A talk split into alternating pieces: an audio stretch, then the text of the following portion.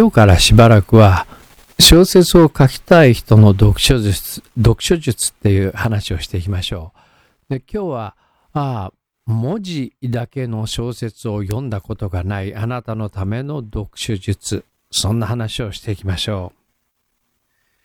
小説入門書、何が何でも長編小説が書きたい、大絶賛発売中。小説家鈴木喜一郎の小説講座放課後ラジオ。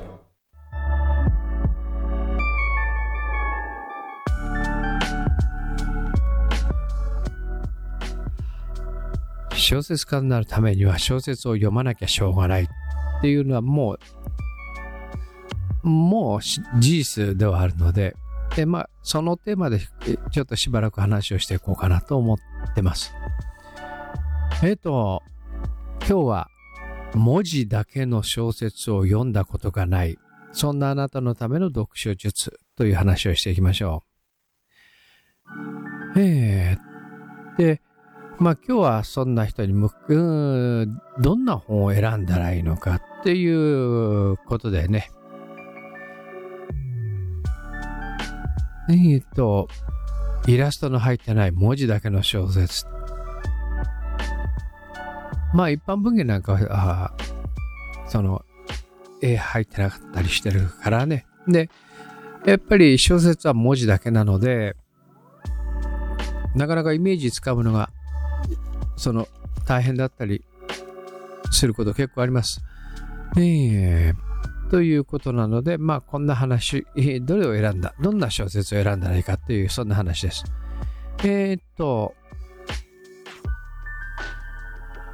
だいたい1、2、3、6つぐらい、そのコツがあります。その1、漫画のノベライズで小説の世界になれる。2、古典のリライトで物語の土台を築く。3、星新一でショートになれる。4、アンソロジーで幅広い作家の作品に触れる。5、こ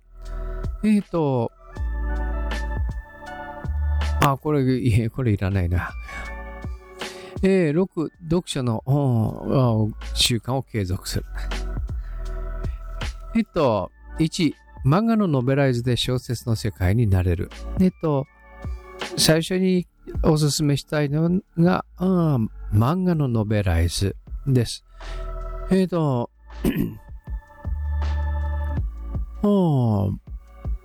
画のノベライズってわかるかな？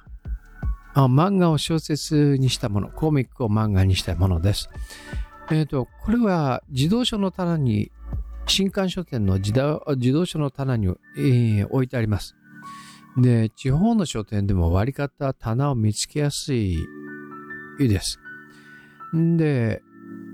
漫画のノベライズっていうのはキャラクターについて、馴染みもあるだろうし、なんといっても漫画のノベライズっていうのは、漫画のシーンが書かれた横にそのシーンの 5W1H ね、そのシーンには誰がいて、いつのシーンで、どこのシーンで、何が起こって、どのように行われるかということが、そのシーンの文章で記述されるっていうことが結構あるので、文字からシーンを思い描く練習だとか訓練に非常にいいということです。で、これに関して言うと、児童書のコーナーね、新刊書店の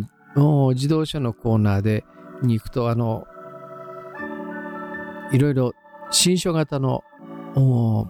そういうものが置いてあります。で、さすがだなと思うのは、集英社未来文庫っていうのは漫画のノベライズ、いいもの結構あります。ワンピースだとか、僕がテキストにしたのはナルトなんかはテストを非常に良かったですよね。で、ラノベはシュリンクっつって中が立ち読みできないようになってるんだけど、こういう児童書の漫画のノベライズはパッと開いて立ち読みができるようになってるので、まず、立ち読みして自分の読みやすいものから読んでいくっていうことがあります。2、古典のリライトで物語の土台を築く。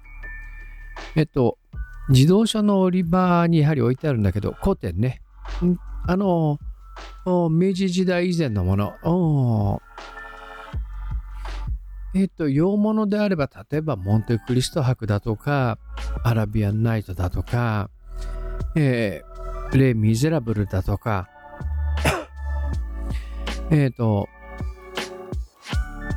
それから今だと源氏物語だとかね、そういったもののリライトしたものが結構充実してます。で、古典そのものは例えばレ・ミゼラブルだとか融合だとかそうだね、アレクサンドル・デュマだとかっていうのは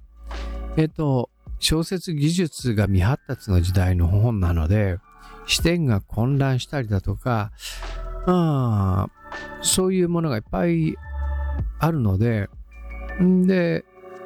文章自体はその古すぎるとあまり参考にはならないし、非常に読みにくいのよ。で大体どういう話なのかっていうことを整理してあるっていう点では、その児童書、特にその講談社の青い鳥文庫だとか角川翼文庫だとか集英社未来文庫だとかっていう、文庫と言いつつも新書サイズだけれども、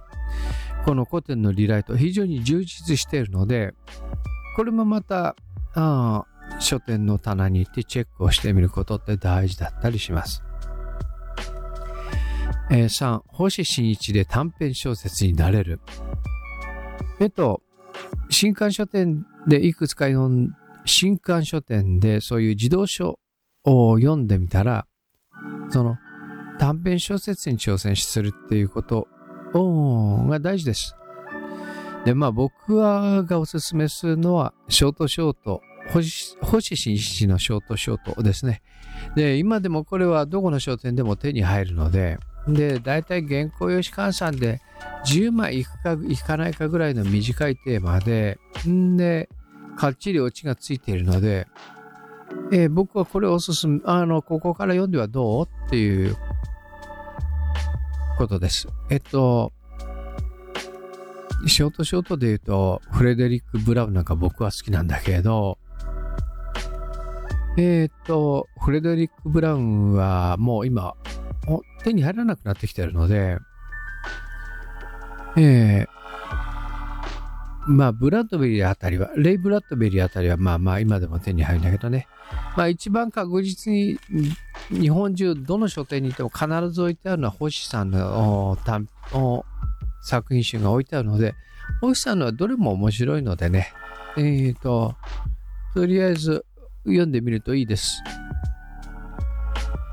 で、星さんのは全部で1000本あるのかな、ショートがっていうふうに、伺っているので、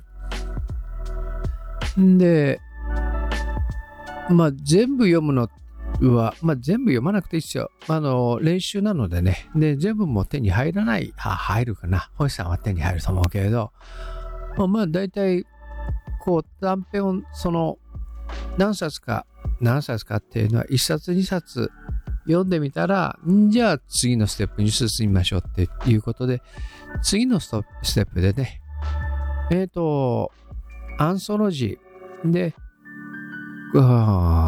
作家の作品に触れるっていうことです。アンソロジーって何っていうと、アンソロジーというのはいろんな作家の短編をそれぞれのテーマでまとめたものです。で、これでいろんな作家の短編に触れるようになったら、そしたら、短編の上手い人はそんなに多くないので、星さんみたいに短編一辺倒の人っているけれど、基本的に短編小説では飯食えないので、ほとんどの小説家ってのは長編を中心にやってます。だから短編を読んでみて、アンソロジーを読んでみて、この作家面白そうと思ったら、その作家の長編を図書館で探して読んでみるっていう、そういうのも一つの方法です。好きな作家を探すときにアンソロジーを探すというのが一つの方法です。で、現代では30年前は小説というのは非常に安い娯楽ではあったんだけれど、今相対的に小説というのは贅沢な趣味になってます。だいたい1冊2000円弱ぐらいです。そのぐらいあると、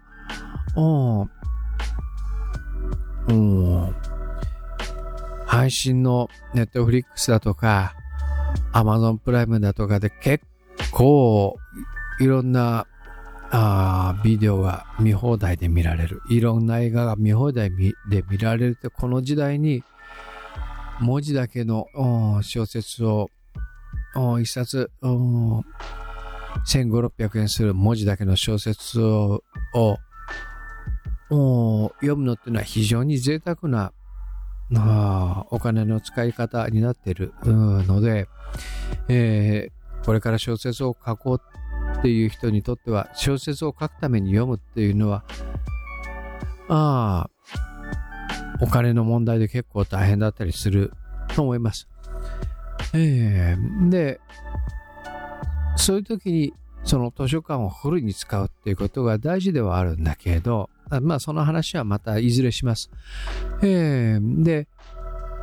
一応言っとこう。成人男性はね、図書館使いにくいんだよ。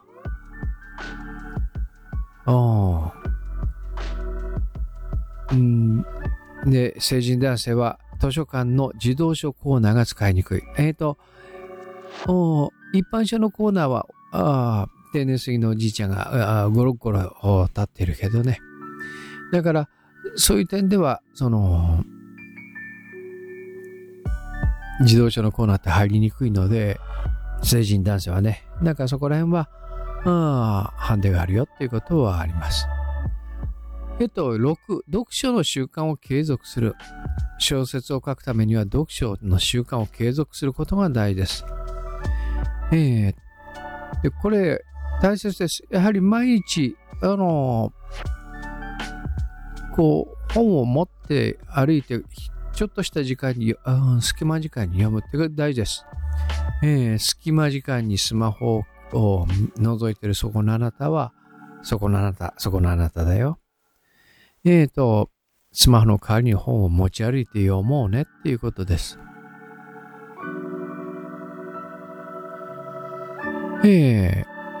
小説を書きたいけれど文字だけの小説を読んだことがないという方でも、今回ご紹介した方法で読書を習慣することで小説の世界に一歩ずつ近づいていくことができますっていう、そんな風です。そんなところで、とにかくまず文字だけの小説でイメージを作り上げていくっていうのは、そこそこ訓練が必要なのでね、毎日やれば別に、誰でもできることなので、読書の習慣ってつけましょうね。そんな話です。この番組では今更人に聞けない小説の質問を募集しています。 Google フォームで匿名ボックスを用意しました。概要欄からアクセスしてください。その時にラジオネームを書き添えてくださると嬉しいです。